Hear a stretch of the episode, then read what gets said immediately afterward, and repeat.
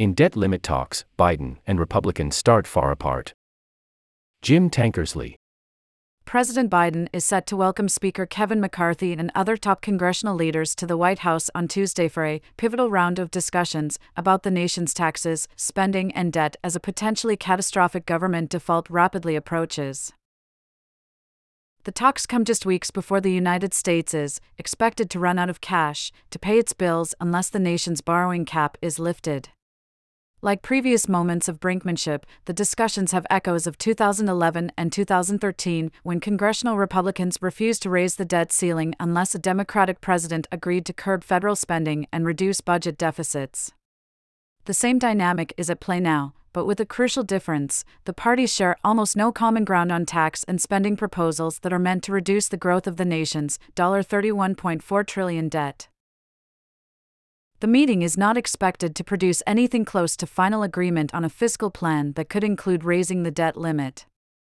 But even small points of consensus could be hard to come by. Mister Biden wants to expand federal spending and reduce future debt, largely by raising taxes on high earners and large companies. Republicans have passed a bill to cut federal discretionary spending, a category that includes national parks, education, and more, and cancel tax breaks for certain low-emission energy sources that were part of Mister Biden's signature climate law.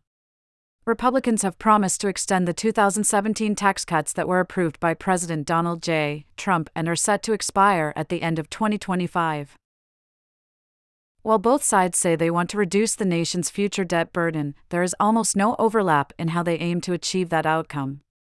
The only point of agreement so far is on the one thing Mister Biden and Mister McCarthy consider off-limits in budget talks: Social Security and Medicare, the primary sources of projected federal spending growth in the decades to come.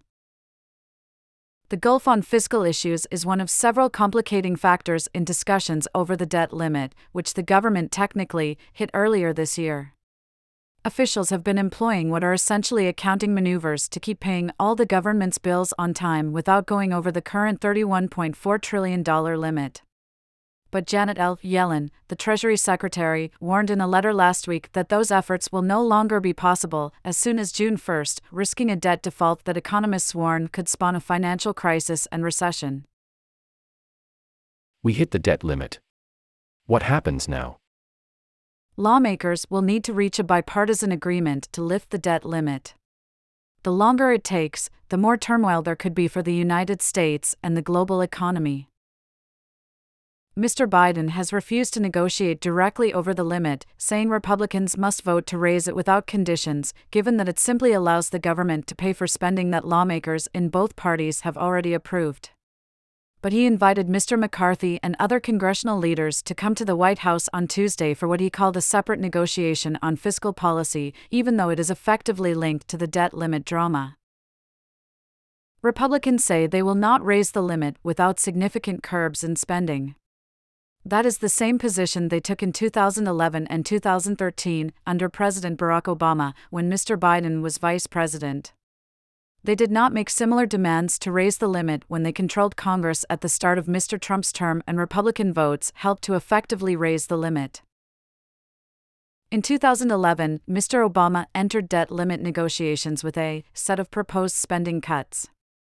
They included a five-year freeze on discretionary spending not related to national security, a separate freeze on federal workers' salaries for two years, and the elimination of an air-to-air missile program and a fighting vehicle for the Marine Corps.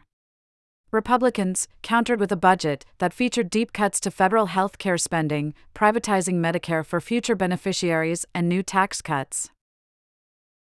Republicans ultimately agreed to raise the debt limit in exchange for budget changes centered on caps on discretionary spending, essentially modifying and expanding the spending freeze Mister Obama had proposed in his budget.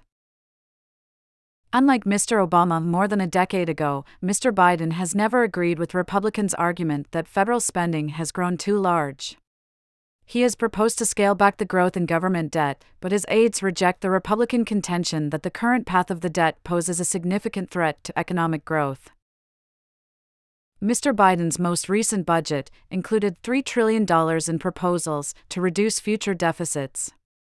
The savings would come largely from tax increases on the wealthy and big corporations, along with cutting government spending on health care by broadening Medicare's ability to negotiate prescription drug prices. Republicans have rejected all the tax increases and criticized Mister Biden earlier this year for not proposing to spend even more on the military than he already did. House Republicans have not put forth or passed a budget.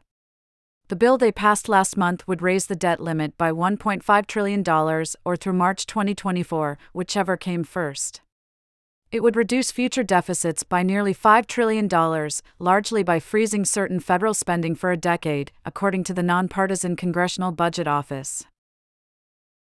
It also included new supports for fossil fuels, a rollback of Mister Biden's climate change agenda, and an end to the president's attempt to cancel student loan debt for most borrowers, which appears likely to be struck down by the Supreme Court, regardless. Neither side has found anything to like in the other's starting position. Republicans didn't produce a budget. Representative Hakeem Jeffries of New York, the Democratic leader, who will join Mister McCarthy at the White House meeting, told N B C News on Sunday. What they did was produce a ransom note.